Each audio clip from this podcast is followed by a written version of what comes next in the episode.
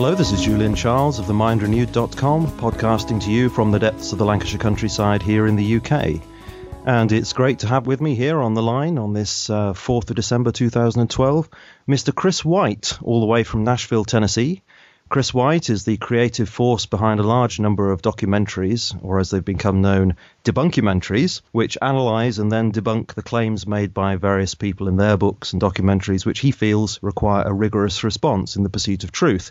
And among many other projects, he has responses to David Icke, Jordan Maxwell, Michael Tsarion, the first Zeitgeist film, Zeitgeist the Movie, and most recently a lengthy and, I have to say, very professionally produced debunkumentary on the History Channel series Ancient Aliens, called, logically enough, Ancient Aliens Debunked. So, Chris, I know you're a very busy man, so thank you very much for sparing the time to talk with me on The Mind Renewed. Hey, Julian, it's it's a pleasure to be here, and that's a, that was a pretty well put together intro, I must say. I feel like I'm a, I got to be professional and stuff now, so I'll try my best. Don't feel that, no. Now, the, the reason why I first contacted you was to ask you, of course, about this Zeitgeist, the movie, which you've debunked, and uh, where you basically take apart the claims made there that Jesus is essentially a mythical character. But since then, I've looked at some of your other work, and obviously I want to ask you about that as well. But before we get on to that, I think it would be good if you could just say a little bit about yourself, just to give an idea as to where you're coming from on all this. Sure. Well, almost everything that you mentioned there is something that I at one time believed. I more or less believed the Zeitgeist version of history at one time, the ancient astronaut theory, which the Ancient uh, Alien series is promoting. David Icke, Jordan Maxwell, a lot of that stuff, to larger or smaller degrees, I believed their, their doctrine. Mm. So looking back on it, I guess that after I myself figured out that uh, that it was sort of cleverly devised untruths, It was it was a burden for me to to do this kind of thing. So it's kind of been a, a drive to do this. That's the thing that, that keeps me going with all this stuff, is that I just feel like I I need to warn other people that were just like I was, um, deceived by a lot of these ideas. And you came to believe in Christ, didn't you? Was that through this process of, of learning about these things that you'd encountered? Yeah, in, in a sense, I would, I, I guess if you would have asked me back then, I probably, well, depends on when you ask me. I, most of my growing up, I probably would have told you that I believed that, you know, in the gospel to a degree. But then after, especially after I got into this, the early Zeitgeist stuff, it was before the movie came out. But then I kind of threw all that away. And I'm not sure I really ever had anything more than an intellectual sort of agreement with it. But after this, once I saw the – obviously once once finding out that it was a concerted sort of effort to deceive people about this guy that lived two thousand years ago, it really just made me question a lot more and to dig in a lot more. It was then grounded in a lot of facts, but there was still a heart-level thing that was almost completely distinct from any of the learning aspect of it, that I sort of decided to follow Christ at some point in my heart. And I think that that was a bigger and broader thing that happened, but but it certainly was as a result of this in, in some ways. Yeah. Uh, it was one of the things that I really like about your work is that it's very, very analytical. I mean, you you take the claims and you examine them in their own, their own terms. And if they claim to do something historical, where you look for the history behind it, and if they claim to get something from logic, so you examine the logic. Is there anyone or anything that's influenced you in the way you approach this kind of thing? I don't know if I consciously do it that way. I'm not sure I really put any kind of methodological, you know, sort of macro purpose behind it. But I do think that if I was to describe how I would do it, it would be trying to understand it really, really well. Well, nowadays, I wouldn't say this was true at the very beginning, but nowadays, if I'm trying to refute something or whatever, I will go through a lengthy process of just learning about it, not really caring where the learning is going. Uh, Einstein once said, if you can't explain something simply, then you don't understand it well enough. Mm. And mm. so I just try to soak it all in for a long time. And then that helps me take the claims, I think, and just explain. And that's the way I would think of it. It's just what's most important about what's being said. Yeah. So in a sense, you're you're giving it a chance to convince you, but you're choosing not to accept it when you've analyzed it through. Right. But I do. I would say that there are several instances where, you know, if something is true and you apply that method to it, you know, you have to be honest when you've come to something that, that is true. Yeah. Uh, and there are many occasions where I had something written down Um, for example, in the recent one, uh, The Ancient Aliens Debunked, where, you know, I was going at it a particular way. And this is also true with uh, with recent studies and, and just about Bible prophecy and different things like that. You know, I, I want I have a presupposition that I'm kind of going with. But then if through, you know, the exegesis of it, you know, it's just not there. And it's important to to know when when it's not true. But I think that that's that's a epistemological thing that all of us could benefit from, and that nobody does, including myself, that is to come to things with a lot of emotion. Jesus being at the top of that list, nobody really comes to a topic about Jesus without any uh, presupposition, and really being willing to look at both sides of the equation. I would say that it's so hard if you believe one way, let's say you're a mythicist and you want to believe this other way, you're not really going to go delve deep into the apologetics literature and find like who's the best in apologetics about this particular issue and go study them, because that's not really appropriate to what you're wanting to do. But the, the thing about Christianity is that it is true. And so you, we don't have to be afraid with the most rigorous uh, learning And, and listening to both sides, because it yeah. just ends up in the long run making us uh, uh, more informed and better to explain the truth to people. Yeah, I think that's a very good message to give out, because a lot of people do seem to be frightened, don't they, about investigating things, because they think that, that their faith is going to be disproved in some way. And I think that's that's quite an unhealthy situation to be in, really. Very much so. I think it, and that's the good thing about Christianity, and over the over the years of being involved in these kinds of things and having, you know, a hostile uh, audience for the most part. Yeah. Uh, I get a lot of uh, emails that are negative or accusatory or challenging. And uh, so over the years, I've had a really, and I look back at it as a great opportunity to be confronted with all these really tough intellectual arguments, which if true, really makes Christianity untrue. So I've had the opportunity to test it over and over and over again and say, well, you know, I need to look that up and find out what the truth is about that. And every time there is a logical explanation at, if you dig deep enough without it, you're not even mm. trying to get there. It's just a matter of learning about it. And you'll find out that the person who making this claim is it's wrong and for some reason or another. Yeah, I noticed that business about this, the negative responses that you get from some of your material. I looked on YouTube and there was like over fifty percent of the people who said they don't like it.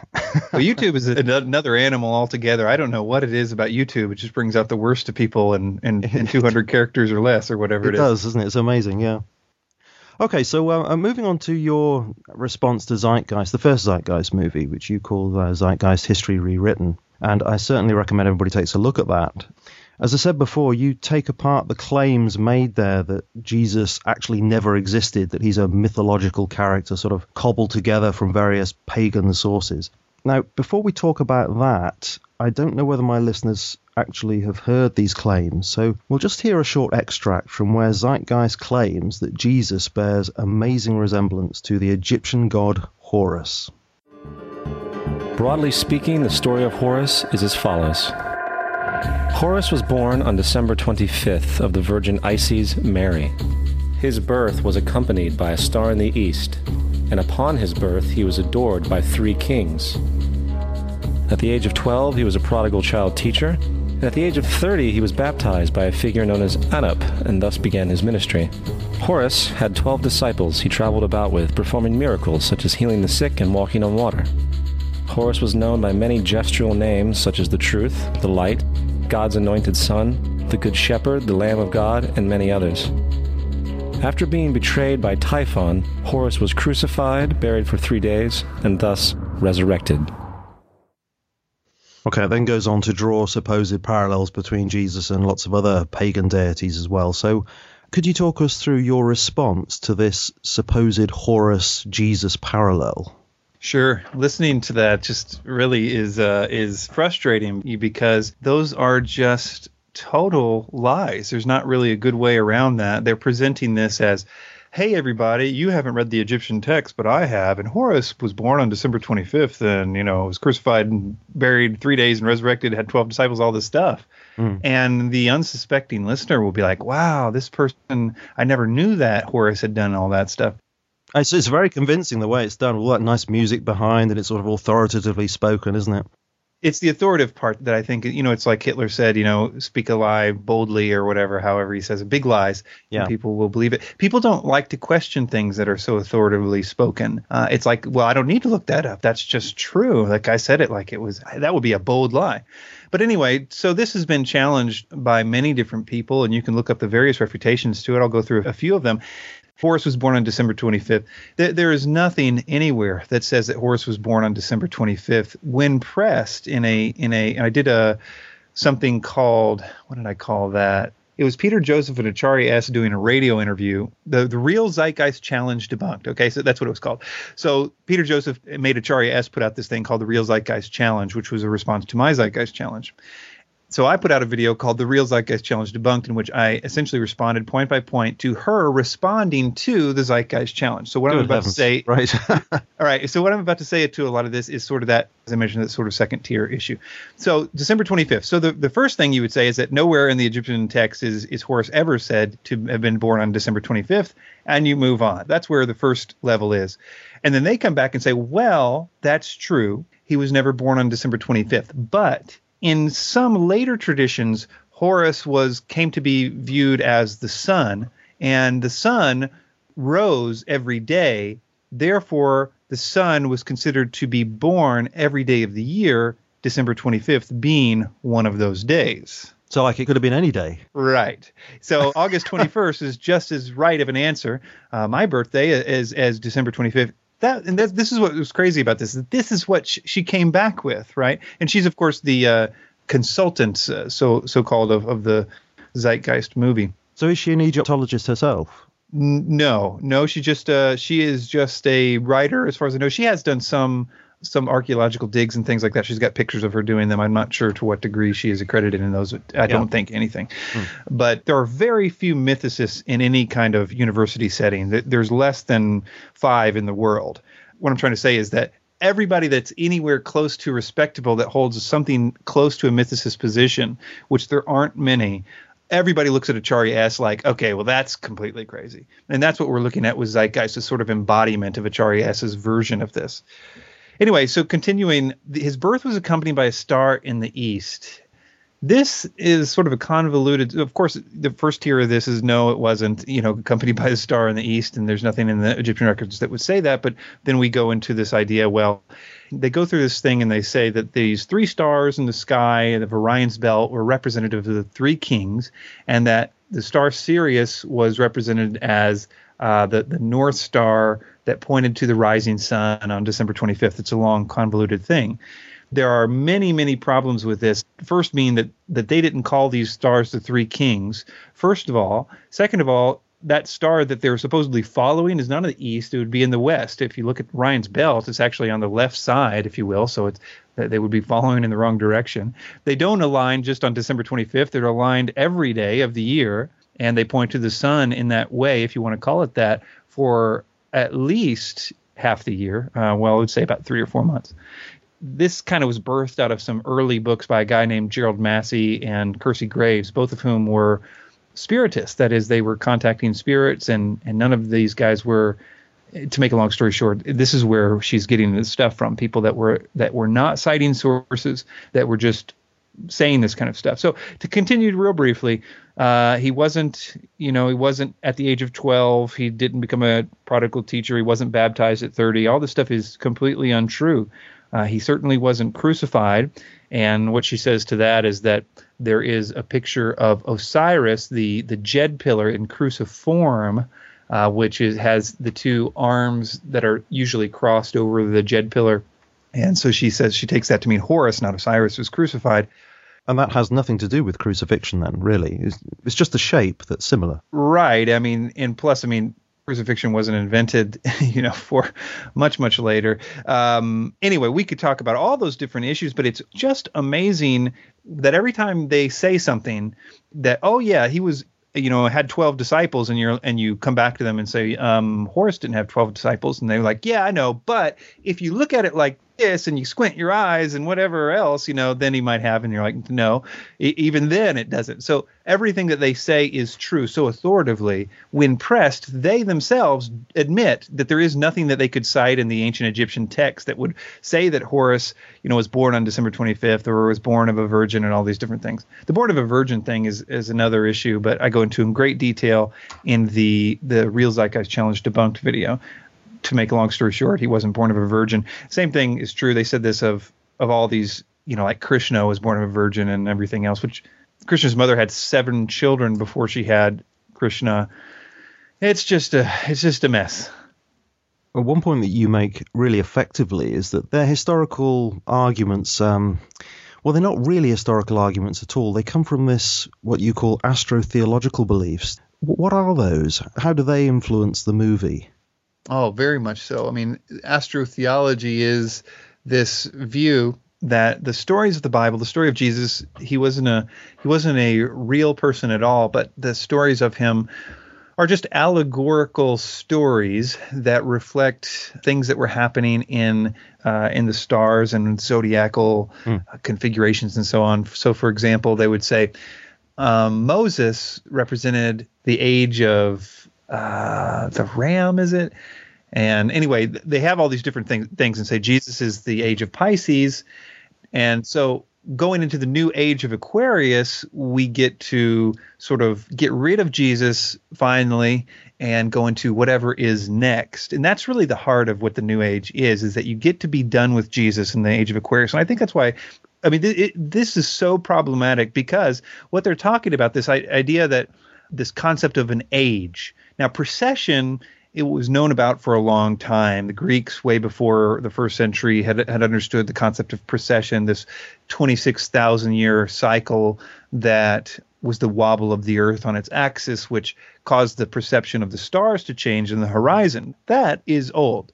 But the concept that on the solstice, when the sun would rise, whatever constellation would have been behind the sun at that time was whatever age we were in, that is a really recent invention, like of the nineteenth century. Mm-hmm. And Noel Swerdlow, who was a history of, astro- of astronomy and Chicago, I think it's uh, University of Chicago, he, he points this out pretty effectively, that there is no possibility that the writers in the first century were trying to tell us that the age of Pisces, what Jesus was represented by the age of Pisces, because that concept was nowhere known in the ancient times. It was a recent modern invention. This actually changes so much of the of the New Age concept of their their their view of the the world, because everything falls apart if you can hit that one point that none of this actually matters, because they couldn't have possibly had an age concept, an age of Pisces or a coming age of Aquarius or the age of and and, and there's a lot of problems within that. For example, they try to say that that Moses was the ram. No, Abraham was the age of the ram, which which is funny because they say it's Abraham, the ram, and they don't rhyme actually, except in English. The word for ram in Hebrew is ariel or something like that. There's all kinds of problems. For example, the idea that Jesus is uh, age of Pisces really comes from the story that he fed multitudes with two fish and a certain number of loaves. I think it's five loaves in that version. But what they don't tell you is that just a few pages later in the same book, Jesus does the same thing with a different number of fishes and a different number of loaves. They never tell you about that one because it makes the whole thing fall apart. So they're saying that whoever it was constructed the New Testament text then in order to reflect these astrological stories. So these codes are embedded in the New Testament text. Is that what they're saying? That's exactly it, yeah. And yet they're not consistent. Well, and, and that's just it. I mean, every one of them sound good until you start to really dig into it. You see this in so many different – they need to pin Jesus to the age of Pisces. They need to make him do that. And the way that they do it is – like Jordan Maxwell is, is – he always says this when he's trying to do this particular very important thing in the New Age. He says that Jesus was the fisher king. Of course, Jesus wasn't a fisherman. Uh, he was never called the Fisher King. You know, he had his some of his disciples were fishermen. That's the best you can do. Then they'll try to say the Jesus fish on the back of cars. That's the the big, you know, gotcha there. You know, well, well, he's clearly a fish. Um, you know, it's a Greek acrostic, which, which represented the first letter in in. The I, which stood for an acronym that early Christians used for a place of meeting, and it has nothing to do with, you know, being a fish or them thinking that he was a fish or anything like that.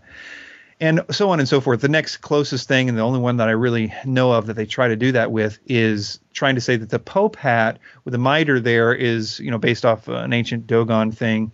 And, of course, that has about as much to do with Jesus as, you know, whatever. But in the minds of people, that works. You know, in the minds of people, they, they they show the Jesus fish on the car. They tell you he was the Fisher King, and they show the Pope hat, and it's a done deal. Jesus is the age of Pisces. And when the age of Aquarius comes, you know, Jesus is done. And really, I think the thing is, is that when we go to the next age, whenever that is, and however that, that shakes down as far as they're concerned, then there will be some people that really, they're still stuck in the old age, that Jesus age. And they're going to be holding us back from the real evolution of the new age, where we can have new, great, awesome, warless, kumbaya sort of time.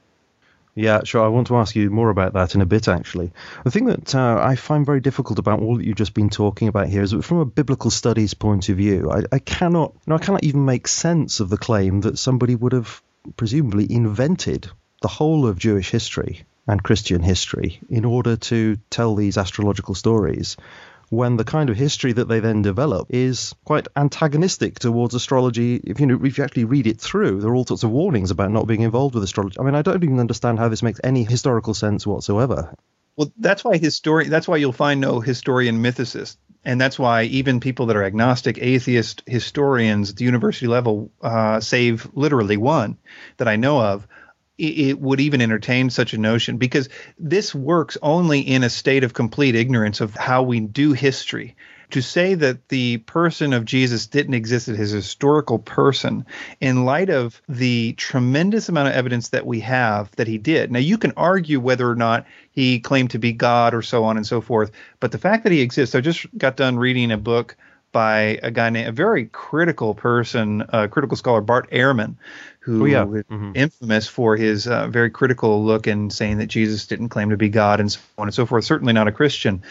And he has just written a book on the historicity of Jesus Christ, saying, you know, showing that that there are no scholars that believe this, and he shows why. Now, I don't agree with much of what he has to say in terms of of who the historical Jesus really was. But his point is simply this, that there was an historical person in, in first century Palestine that started a the religion we know as Christianity today is not under any doubt by atheists, you know, historian scholars, agnostic historian scholars, or anyone else that are, you know, that are into this. And if we say that we can't tell if Jesus is a true historical figure or not, considering that we have more evidence for him than we do for the most famous person in the first century, you know, Tiberius, his contemporary Tiberius Caesar, and non-biblical records, then then we have to not only make Tiberius Caesar, but everybody else that existed pretty much for hundreds and hundreds of years, uh, not existent either. And no historian would, of course, agree that that's how we do history.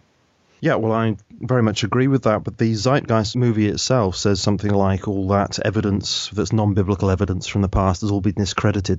Sure, there's like, that's the final trump card when you say, well, yeah, but this person was antagonistic, and this is in every copy of Tacitus that we know of, and, you know, there's no evidence of, of forging in any way. Their trump card is, well, it was just forged. I mean, with no evidence, no, like Tacitus is a good example, the most most famous historian of the time.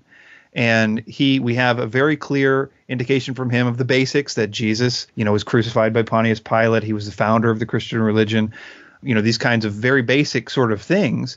Uh, very antagonistic towards it. Obviously, he is not he's not looking at it in a good light. And it's in every copy of Tacitus that we have, annals uh, that we have from him. And he's not a person that would take this and hearsay it, I mean, you, at, at all. But we could go on and on to these people that never, you know, this is what what's what's interesting to me, is that this idea that he didn't exist as, as an historical person didn't show up till the Enlightenment period of around the seventeen hundreds. And of all the enemies that Jesus had prior to the seventeen hundreds that were prolific writers and so on and so forth, Jewish people, Gentiles, the Romans, there's a lot of people that that really were threatened by Christianity. Nobody thought to simply say that he didn't exist. You know, the, the best argument ever, uh, you know, the Talmud could have said, you know, instead of trying to say that, oh, well, his miracles were just parlor tricks, pay no attention to him. Mm. He, you know, he was born of a of a, a harlot and all this other stuff that the Talmud says. You know, it could have simply said these people just made up this guy and made up this this idea. I mean, he never exists. Nobody ever remembers him. Sure. When we start to actually talk about what we know in terms of the the biblical literature, for example, uh, or or people like Josephus is a good example to answer your question about forgeries.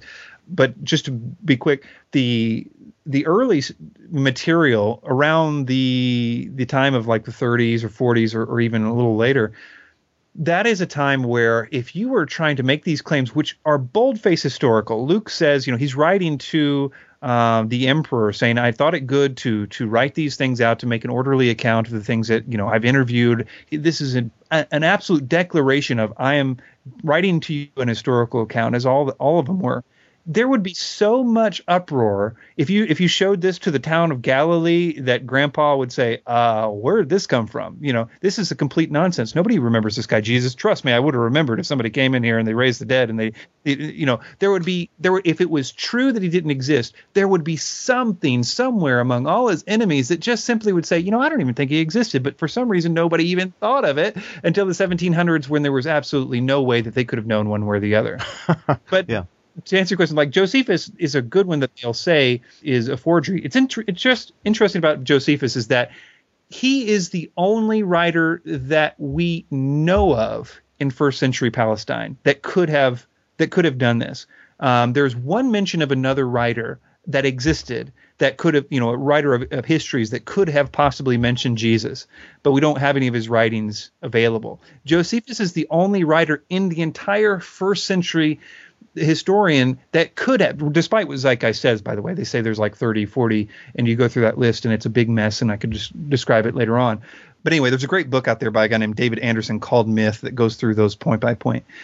Anyway, Josephus, part of his has had some sort of interpolation, and notable parts where it calls, instead of just the fact that Jesus was Jesus existed, he was crucified by Pontius Pilate, all these things are mentioned, but there are these little scribal notes that say he was the Christ as opposed to claimed to be the Christ.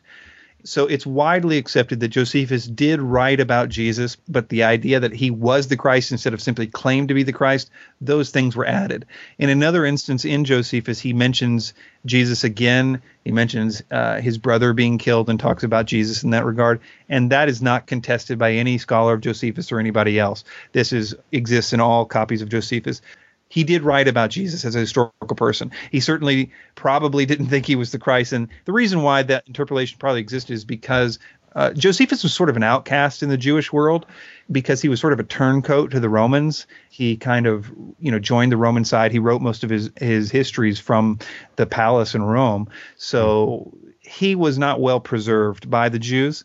And so that's why there are a lot of Christian scribes that were involved in the in that. So I, I understand about Josephus because there is a genuine reason, but we certainly don't need Josephus. We have plenty of other non-biblical historians and just antagonistic people that are mentioning Jesus, hostile witnesses, as they are called. And in fact, there is an Arabic version, isn't there, of the uh, Antiquities, which doesn't include that interpolation. Very good. Yeah, that's true. And and so because we have that and because we have the others, that's where it becomes clear that Josephus did write about this. He just didn't call him the Christ. And so, you know, Zeitgeist, mm. when they say, and everybody knows that Josephus was forged, so we can throw that away, is just one more in the big list of lies that that section includes. And, you know, really, uh, the, the movie Zeitgeist spends a very small time on this issue of the non-biblical uh, historical evidence for Jesus. It's it's really unfortunate because that's really where I think that the important part uh, would need to be addressed if you're going to propose what they're proposing. Of course, they had no intention of doing a uh, you know a fair job with this. But yeah, and you've created a website, haven't you, called the Zeitgeist Challenge? Did you set that up around the same sort of time when this film came out? Yeah, just about a few months after it came out. I put out a video early on, and at the time I didn't know how to make websites, but a friend of mine put this up later, and uh, and so now I've taken control of it and everything. But and you've you've issued this challenge to the world then to actually come up with some real evidence to support these claims. Yeah, it's it's simple as just give some kind of pre-Christian source for the claims of Zeitgeist. And you've been you've been inundated with responses, I guess? Uh, no, I haven't been inundated with responses. uh, I can really say there's only been one person who has given anything close to an actual response.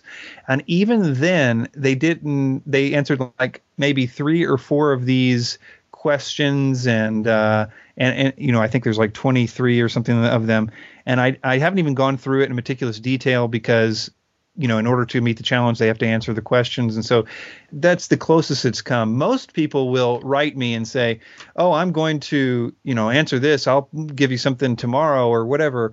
And I never hear back from them. And, I, you know, so that's the main thing. A lot of people that are sure of themselves initially email, and then I never hear back from anybody. And that's hopefully accomplishing what I wanted to do with this website, which is to show people that were sure of themselves that if they actually went and looked for this stuff in the pre-Christian texts about these gods, that these claims don't exist.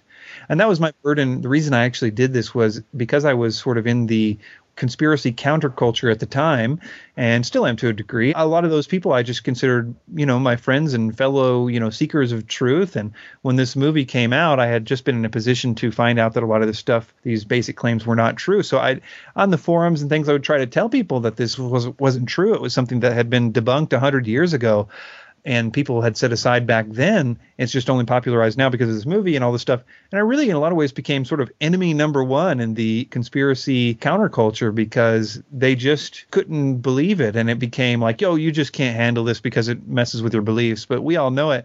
This is what I did to actually get their attention. It's like, look, I will give you a thousand dollars if you can prove this, because everybody's so sure that they can prove it. Why don't you just do it? And here's, you know, here's the incentive.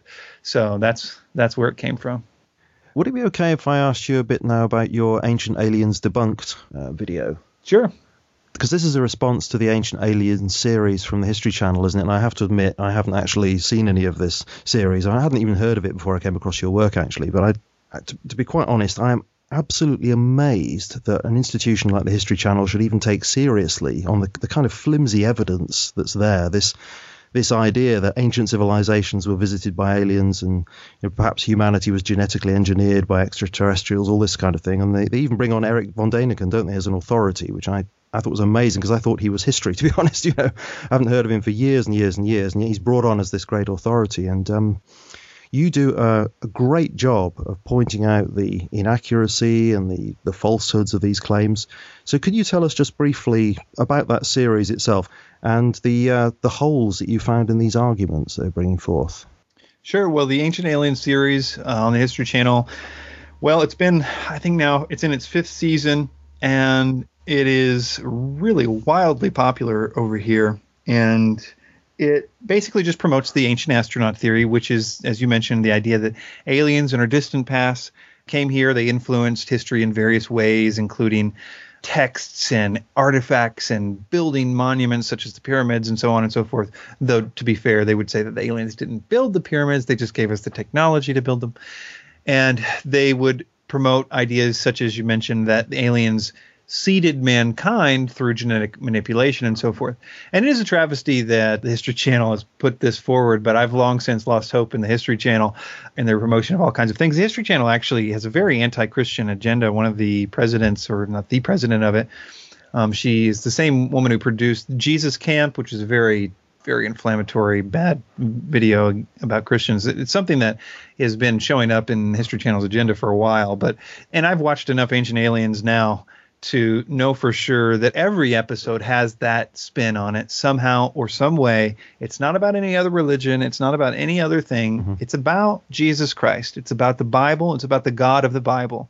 It sounds almost too crazy, but it comes up in every show, and, and trust me, I've seen a lot of them, that the God of the Bible was actually an evil alien, and he just wants what's bad for us. Anyway, the savior of the whole thing was was those that genetically modified us. They were the the ones that just represented by the serpent in the Garden of Eden that that wanted us to have the apple of knowledge and to bring us to a different state.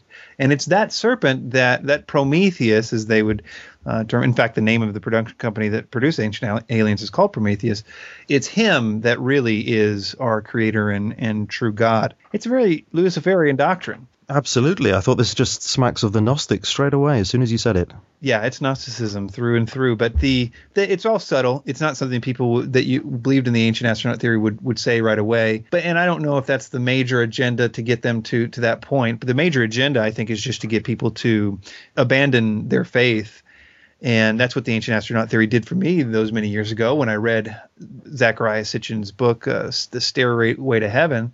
uh, really put me on, was the first thing that put me on that path to um, that. And, and I would say that, to be honest, they make a lot of claims that are just really, really, really hard to disprove because they take a lot of research to find out, you know, and because there's a lot of uncertainty about how certain things were done in the ancient past, how Baalbek, the trilithon stones at Baalbek were placed. They essentially say, because we don't know, it's the possibility of aliens.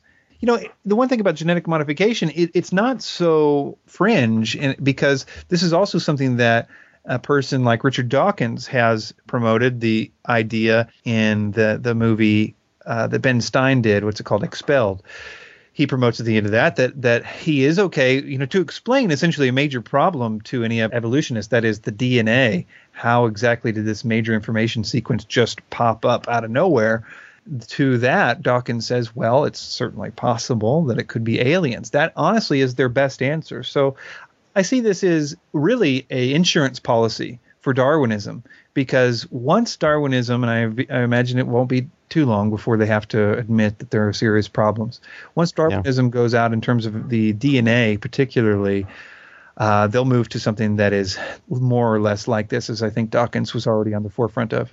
Yeah, it does seem to undercut the intelligent design inference, doesn't it? So rather than making that, but obviously with intelligent design, you make an inference to design, and then you can go beyond science to a philosophical inference to, well, in our case, we would say, well, it's God who did it. Here, there's the option to say, ah, but no, it was the aliens that did it. Do you think there's that, that kind of agenda behind that as well? The ancient aliens idea at its core is extremely naturalistic. I mean, it certainly is pseudoscientific, but it's not, it's not supernatural. It's very, very naturalistic. Everything can be explained by super technology from gods that evolved like we did somewhere else and came here and showed us how to do this stuff with technology. It, so when, when the Bible says something supernatural happened, or when some ancient people describe something supernatural that's happening, they say, oh, no, no, no. What they're actually referring to is, you know, something natural that came here. So it's it's a way to sort of do away with any kind of supernatural uh, explanation to things. And so that's why I think that it also is appealing to anybody that holds a naturalistic worldview. Why do you think audiences are ready to swallow this kind of thing?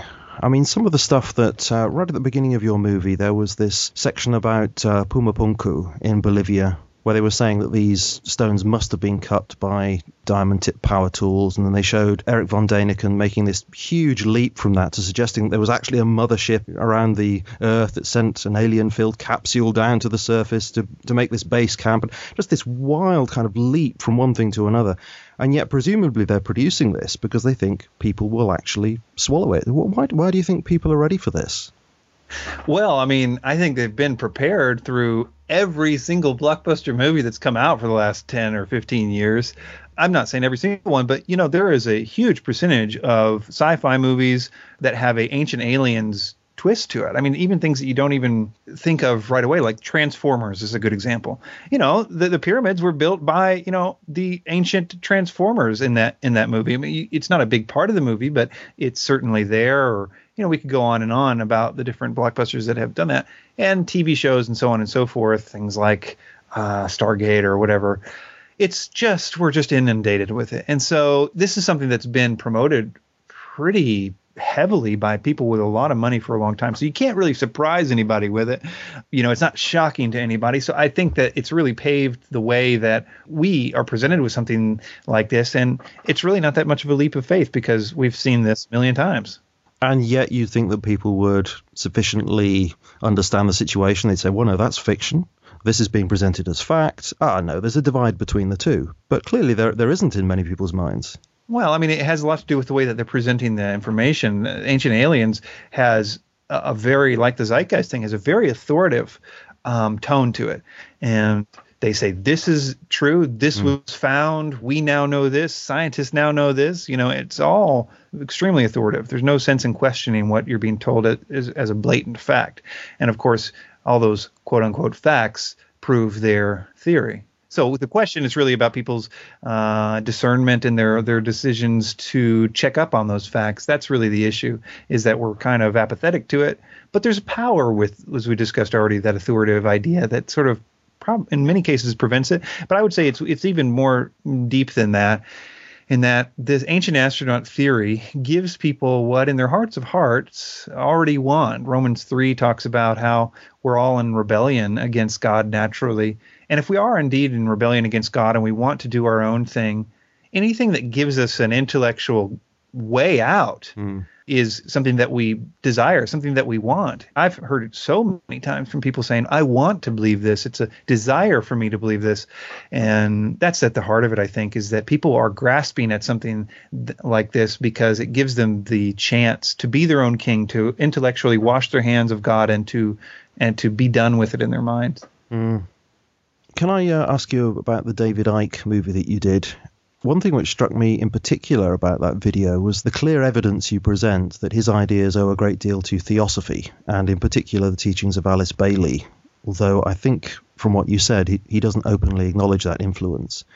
And you make the point that a major part of her vision was precisely this new world order, which Icke claims that he's exposing and in opposition to. So that seems on the surface like a contradiction. Can you explain what's going on there?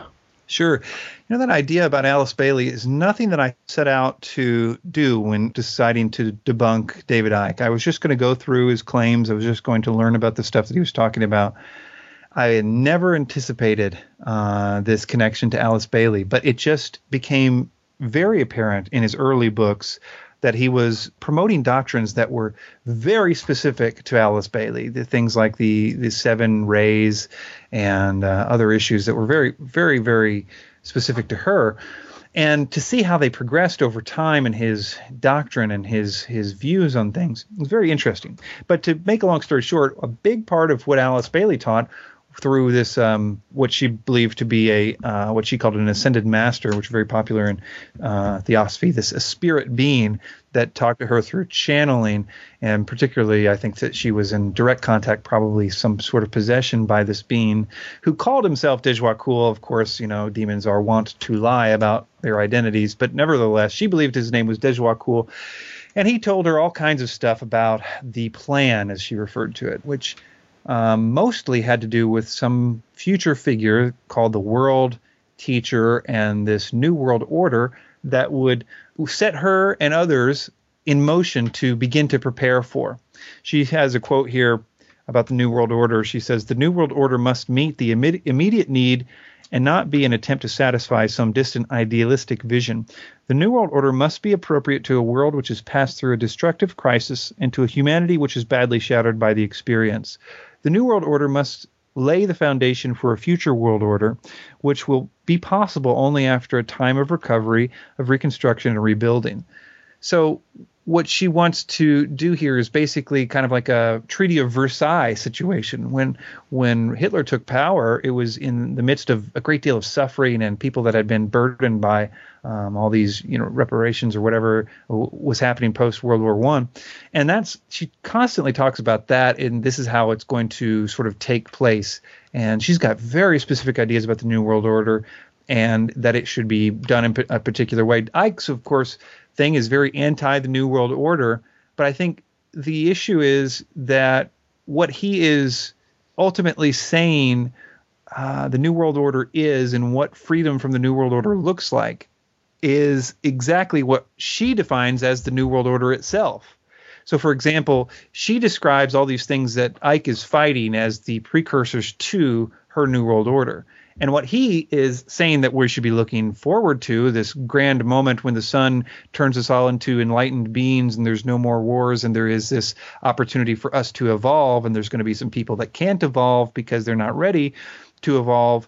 That's the thing that she talks about as the New World Order, in which there will have to be genocides and other things in the context of this, what David is referring to as an enlightened, great, wonderful period that just needs some some cleaning up that's necessary.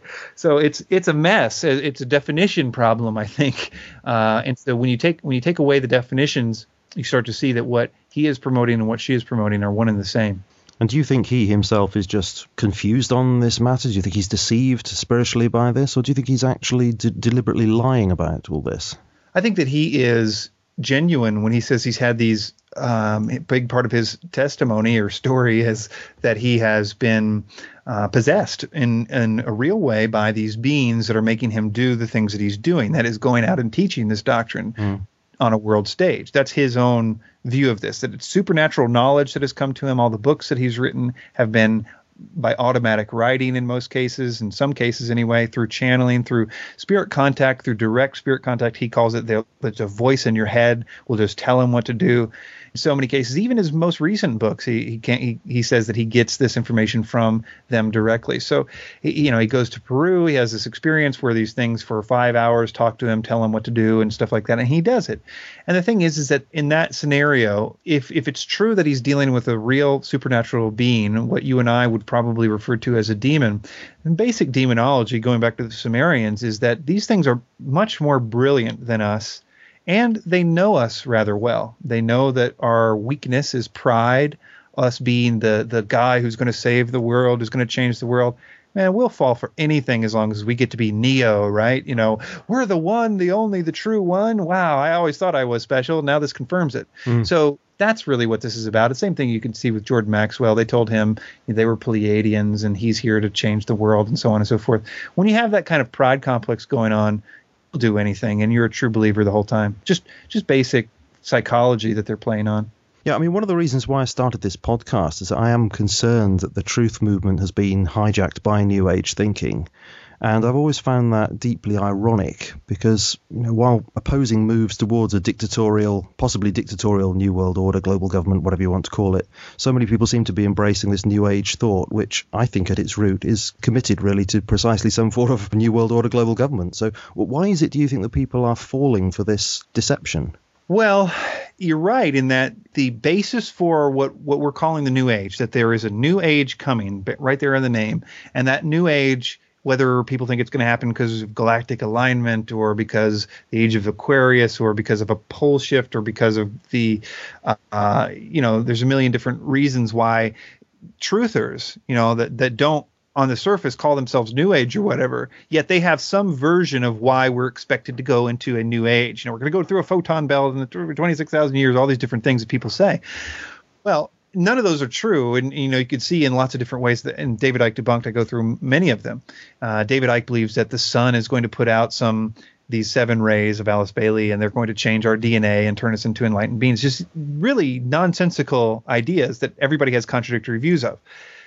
That idea that there's a coming New Age has a, in my view, a specific purpose. And that's why at the genesis of all this, when you go back to the people that started the New Age concepts, uh, such as the channelers like Alice Bailey, we'll mention Dar- Barbara Marx Hubbard and these people that were, that even today, people that say to you, look, I didn't write this book. Somebody wrote it through me.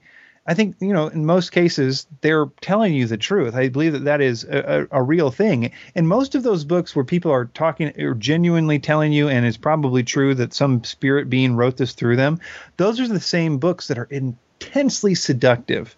They are like, wow, this is brilliant. This is amazingly intellectual. When you read stuff like, you know, A Course in Miracles or or these kinds of channeled material or, you know, all these different things, you're like, wow, this is good stuff, you know, or Uh, Alice Bailey's stuff or, or Helena Blavatsky or whatever. It's this crafty deception. It sounds so good on the surface. And it, it, it also has that. Blavatsky is a good example of that. The way that she says things so authoritatively that it challenges you not to look it up because it sounds like such a proven fact. She says, well, Tacitus says so and so on and so forth.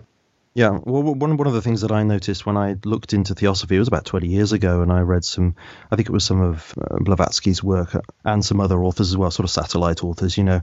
One of the things that came to me was that sort of sense of I understood these things, and I got a bit of a buzz out of that.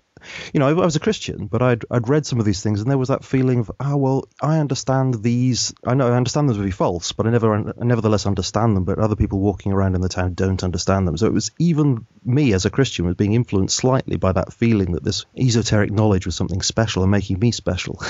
Yeah, it's right back to the Garden of Eden. You know, know ye not? You know, you want to know some secret knowledge that's available for you. Oh, but God doesn't want you to know it. You know, it's it's the most seductive thing that I think we can be tempted with. The idea of secret knowledge and this elitism that develops from it. All the New Age guys, they encourage this elitist thought. Oh, you know it, the sheeple don't, you know, and it is, I see it all the time in this sort of conspiracy Christian counterculture, especially those that, that may have intellectually come to that place where they say, okay, yeah, this Jesus really is the way, you know, it, and the New Age isn't. They've just made that intellectual point. but they have decided to sort of, if you will, just sort of change lines, not really make any kind of decision about following Christ or anything that would actually affect the way that they mm. you know, operate. Th- those people are so in danger of this this new elitism in the so-called Christian world. They're so in danger of the false teaching because Satan has a lot more working here in the in the so-called Christian world than he ever did in the New Age.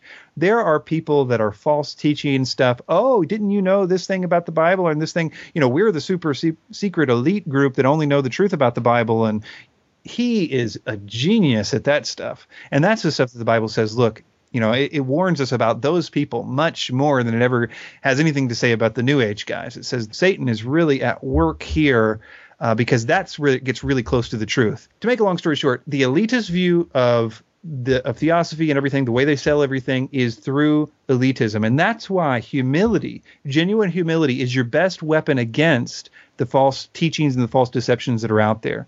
If you can be truly humble, you can you can be protected from ninety-eight percent of what Satan has to throw at you. And there is one tendency that I noticed with the, the truth movement, as we call it. So I mean, just, just thinking of, say, nine eleven truth, that it's possible to get into the same kind of psychological state with that and think to yourself, I've come to look at this evidence and reach the conclusion that we've not been told the truth about it, and all the people around me, well, they're still within that old paradigm of not realizing that we've been lied to. And so there's a bridge there, it seems to me. Yeah, it's true. And and I think I kind of softened up on that when I realized that, you know, most of this kind of stuff, most of the the occultists and the New Age people that constitute much of the people in the new in the truth movement, all these gurus and personalities, they're doing way a way better job of telling people about nine eleven and, and stuff than than I am.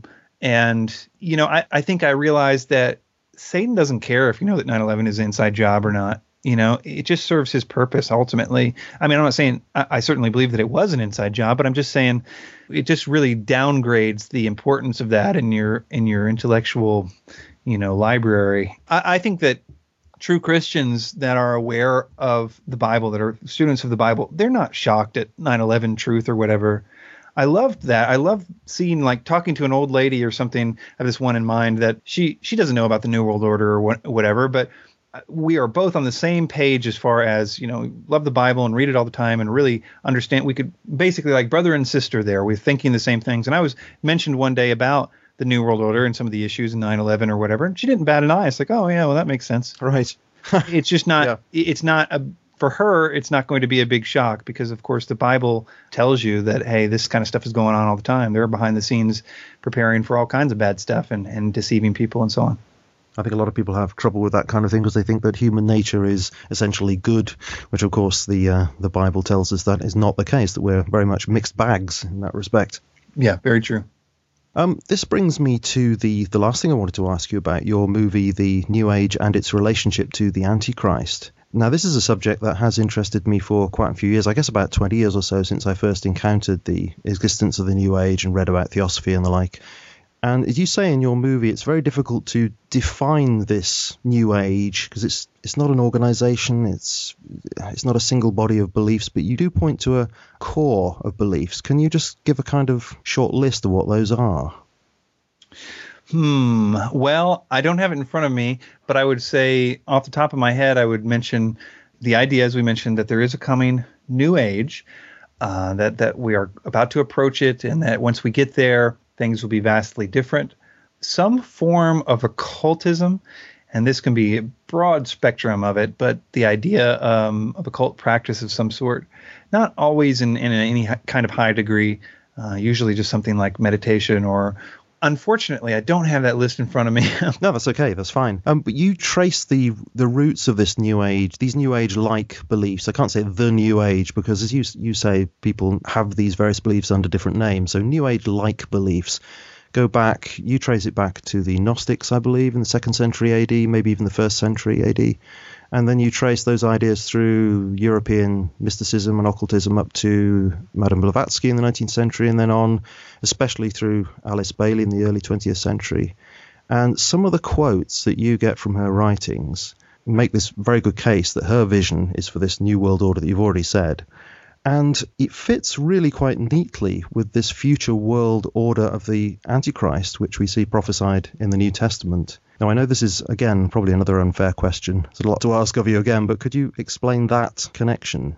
Right. Well, this is the concept, and I think this is, as you said, very neat. And I want to preface this by saying that that particular video, The New Age and Its Relationship to the Antichrist, I think is sort of my thesis statement on if this is how it goes down. And I was just interviewing Michael Heiser, and I uh, read his book recently as a fictional book about the facade. And it was amazing to see, like, twelve years ago, him writing this book. And it was almost identical, and for the identical reasons that I had said in this New Age and its relationship to the Antichrist, that how this deception could work. What I'm trying to say is that it's, I think, a really good human answer to the question of how this could all shake down. But I'll explain maybe a little later that I'm not so sure, after all, it will go down exactly like this. But I like having it out there because I still hold out the possibility that it's very, very possible, because it would be perfect if the Antichrist did do it. Um, anyway, the basics is that, of course, the idea of a leader of this sort that could convince the world somehow or another that a new age had indeed dawned and that there were great opportunities for us in this, notably Uh, as Alice Bailey had said there earlier, that if we could get to a place where, I'll just kind of summarize it, if we can get to a place where everybody's so badly shattered by war that you could propose a system that would have no more war, but it would have to be something pretty significant. The essential idea is that if you could show the world that God didn't exist, that the Bible was a complete myth and, and untrue, which I, I would propose one of many ways could be through some sort of alien unveiling or some kind of thing that would, quote unquote, prove extraterrestrial existence, even though I would argue that that doesn't prove that God doesn't exist. It certainly, in the court of public opinion, will go that way. And it would be such an amazing thing that it would spread around the world in no time. Everybody in two days would know, hey, extraterrestrial life landed on the White House lawn, or whatever, whatever version of that is. They found it on Mars or whatever. Then everybody would unanimously agree, okay, well, Christianity is wrong, and so is Judaism, and so is Islam. And that's the key point. The world could so easily be convinced, and I think that the, if you will, the New World Order is is banking on this, encouraging and funding the wars that the public views as a war against Jews and Muslims and Christians, because they have to support the Jews. And if we ever go through a world war, which is based on the, you know, Israel connection, the, and the Muslim neighbors and Christians getting involved, then the shattering aspect of that at the end of that, when all the dust settles, it will be very easy for somebody to say, look, all of our wars are because we are following this outdated book that we all know now is wrong. The book isn't true, and yet we're all still fighting. If we could abandon this book and this God, then we would also abandon our wars, because, after all, all the wars are because of this false religious belief. Mm. And that is, in the in the in the channeled literature and everything else, exactly what is meant by, when we get into that age, that the old people that are stuck in the old age are those that can't let go of this idea of Jesus in the age of Pisces, and those people must be dealt with. Let me just read from Barbara Marx Hubbard, as she says, out of the full spectrum of humanity, one-fourth is electing to transcend, one-fourth is resisting to election. They are unattracted to life ever evolving. Now, as we approach the quantum shift from creature human to co-creative human, the destructive one-fourth must be eliminated from the social body. Fortunately, you, dearly beloveds, are not responsible for this act. We are.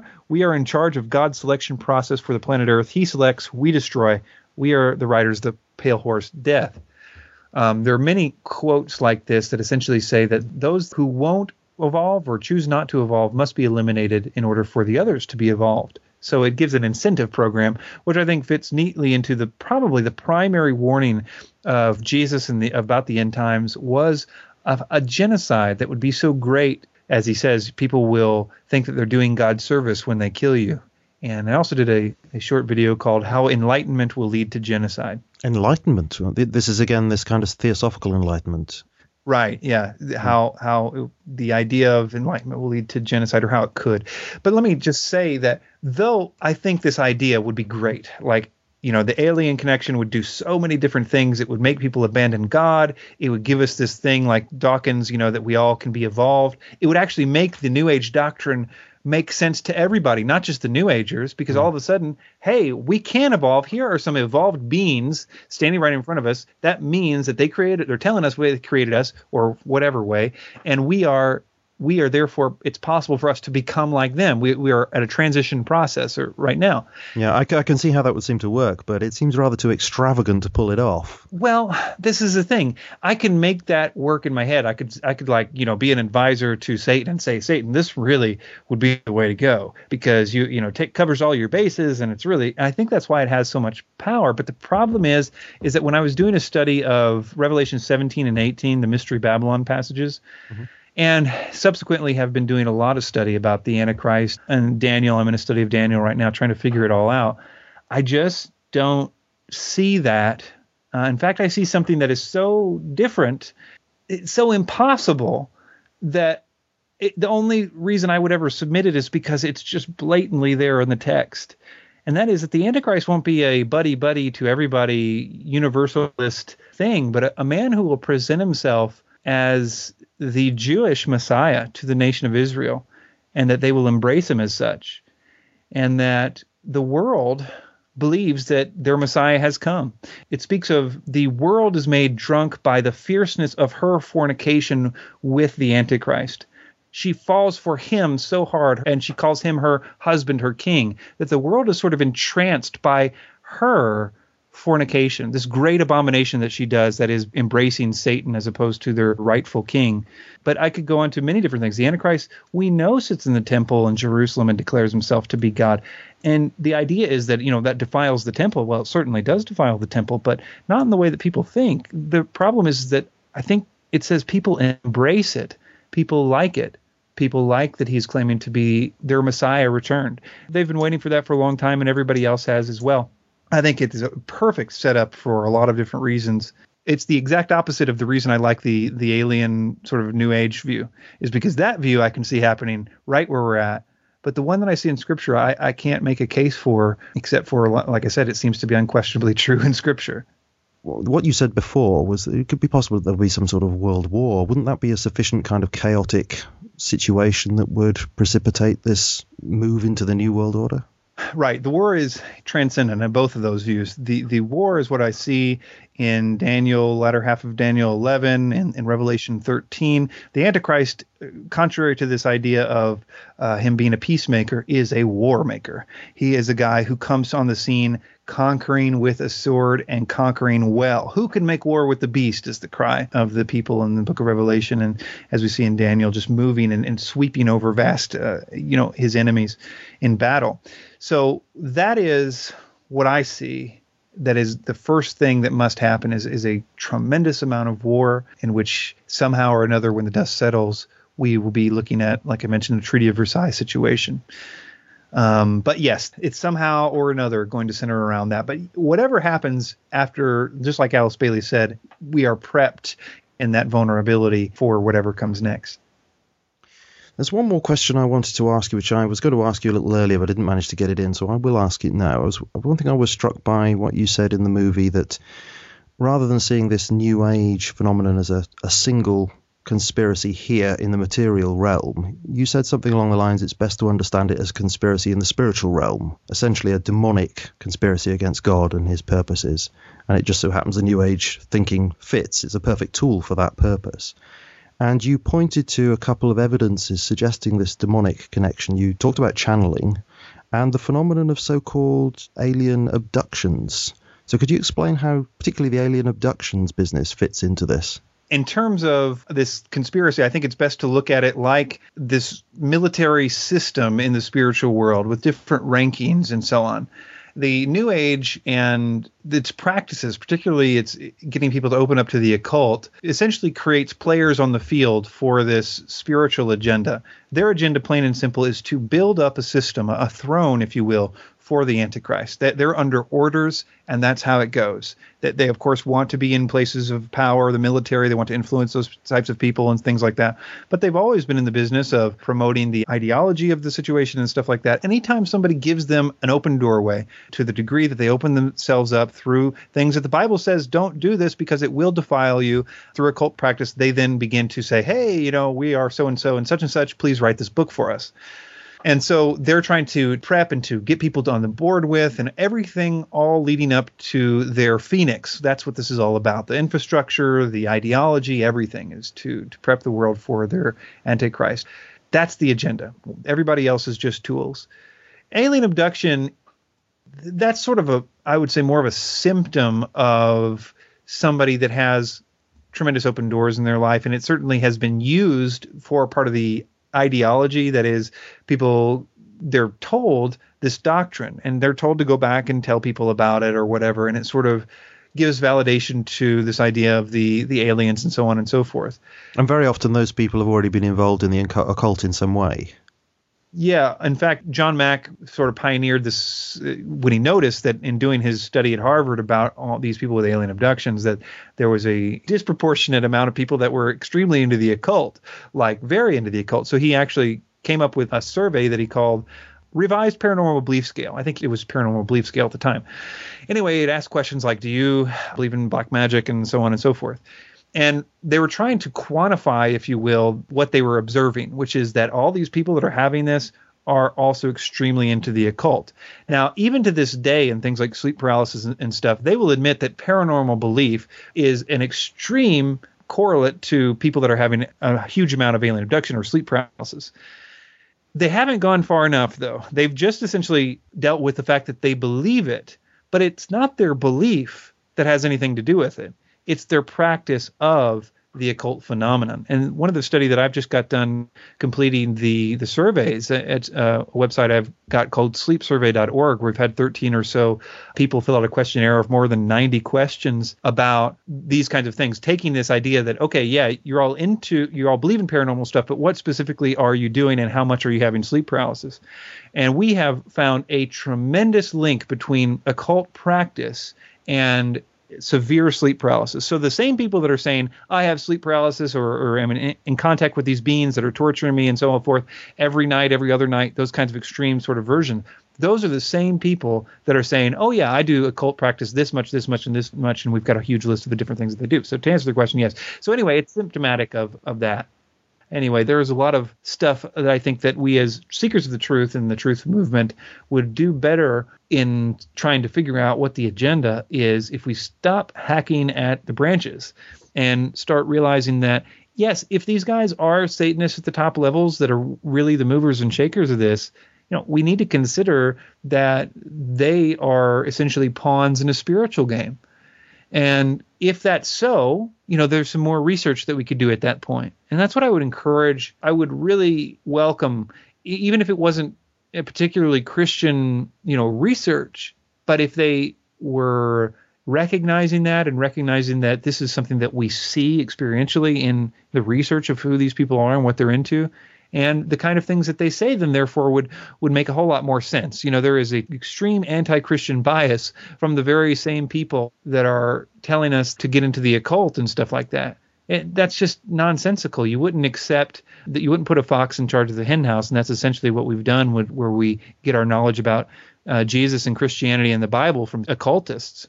So we're in a big truth war in that regard. And regardless of what people believe about the fellowship of Jesus Christ, whether or not we should believe that he is God and that he is worthy of our devotion and fellowship, we should at least be able to weed out what is and isn't true about the Bible and Christianity and God, because those are uh, important things not to hold purely wrong beliefs about, which most of us in the quote-unquote truth movement do. It's it, you took a poll, I'm sure everybody would say, oh yeah, Horus was the same as Jesus and so was Krishna. And that's that's just plainly wrong, regardless of what you want. You actually think most people in the truth movement would say that? Oh, I, I would think so. Mm. The Zeitgeist movie is getting people into the truth movement. Most people are born into the truth movement through the Zeitgeist movie. Its numbers are through the roof. I mean, it's you can't even quantify it anymore. It's it's it's too big. Uh, how how many people have watched it? But if you compare that movie to stuff like The God Who Wasn't There or whatever, it's it's just nothing. It's it's such a monster out there. So yeah, I I would venture that to say that most people do, but but we'd have to do the study to see it. Yeah, sure. But you are sort of confirming the vibes that I've been getting about this when I said, you know, I started this podcast because I was very concerned about this. And you seem to be telling me that, well, yeah, this is probably even more the case than I thought in the first place. Yeah, it's unfortunate that I think that we in the truth movement ultimately are, are doing more harm than good. And the problem is, like I said, if we don't know who the New World Order is and what their agenda ultimately is, then it doesn't do any good to fight them, because you might very well be doing exactly what you're supposed to be doing. If you're listening to David Icke every day and you're doing what he's telling you to do to fight the New World Order and reading the books that he's telling you to read, then you are doing the most dangerous thing and the most beneficial thing for the New World Order if what I'm saying is true. The question is if, because if what I've just said or any part of what I've just said or a significant part of what I just said is true, then we are all in grave danger. And in many of your works, you make sure that you end with the, the good news, don't you? I mean, you, you, a lot of what we'd be discussing here is this the really bad news, but you end consistently, from what I've seen, with the good news about Jesus Christ, which is absolutely the right thing to do. That's what we're here for, isn't it? To share this great news that we can all be saved in Christ. You obviously see your work as a ministry. Is that right? Very much so, yes. It's really important to me to do that. And so it's I consider a very important part of what I do to answer and help new Christians. I mean, two days of, of the week, I spend, you know, twelve or so hours just doing audio responses and trying to help people that have questions about this stuff. That's the important part of what this is, is the trying to make disciples of all men and trying to do those things that are necessary to building us all up in Christ. And, of course, things like David Icke Debunked are, are more or less evangelistic in nature. But, you know, I think it's also a discipleship thing for a lot of people to sort of understand, if indeed it's true, how the world works or how it could all play out. And some of your websites have a very clear statement that this is missionary work, but not all of them do, do they? Do you want to just list through what websites you have? Because you have an enormous number now, don't you? Sure. Uh, let's see here. Uh, the main podcast site is nowhere to run radio dot com. That's sort of the podcast that sort of started it all, and that's kind of the hub for most of this kind of stuff. I also do um, Ancient Aliens Debunked. That one is one that's not overtly Christian in nature. That was intended more as a declaration of war against the ancient astronaut theory. And you said you would actually, if the evidence was there, you, you would quite happily accept that we were visited by aliens in the past. Indeed. I think that Michael Heiser, who appears in that movie, makes a strong case that it's not antithetical to the Christian worldview. It doesn't have to be anyway. But we don't, at this point, the idea is moot in that none of the evidence presented for extraterrestrials that I've seen is necessarily explainable by extraterrestrials. Most of it's just technology based and some of it is other stuff that we could discuss. But but I don't see any evidence, uh, nor does Heiser, that it, that we actually have to deal with that. But verse by verse, uh, Bible teaching is, is basically just what it says, verse by verse Bible teaching. Stop sleep paralysis, which is evangelistic in nature. It's trying to help people that are experiencing um, sleep paralysis, which is sort of a lower form of alien abduction, which is there's demonic attack, basically, as people open themselves up to occult uh, practices. And there's various other things that can open them up, which I won't go into now, but Uh, just pointing them to the Lord. And D V D tract, the two thousand twelve Deception, Bible Prophecy stuff, various other websites, the Zeitgeist Challenge, as you mentioned. What, what's, what's the D V D tract one? The D V D tract was something I did really early on when I first got saved, just to make gospel presentations of video presentations where I would put them on D V Ds and then just hand them out and and really just put them all over my town. Like I'd write "Watch Me" or something on them and uh, would just leave them in gas station pumps and stuff like that. So, so sort of a way to get people to take a coherent explanation of the gospel home. A lot of people don't like really being approached anymore about things because of cultural issues and so on. So uh, so the idea was to get them a home where they could be comfortable and hear and understand the gospel. And you're still giving away that D V D, aren't you, if people want to contact you? Yeah, that one. And most of the ones that I give away are called Christianity one oh one D V Ds. They are uh, material that I've thought was really helpful for people. I've put eight gigabytes of audio and video and things that I think are helpful for uh, new believers. So it's just a data disk that I send out free of charge all over the world. Really excited about that particular project. I've been sending them out to countries everywhere and really hoping that that's uh, doing good out there. Well, thanks ever so much for your time. It's been a very, very interesting interview, and it's, uh, it's great. Thanks for, for spending all this time with me, and I think that uh, if people have been listening carefully, their minds will be probably swirling with all the information that you've given. So uh, thanks very much indeed for all your patience with my questions. Thank you, Julian. It was a really pleasant interview.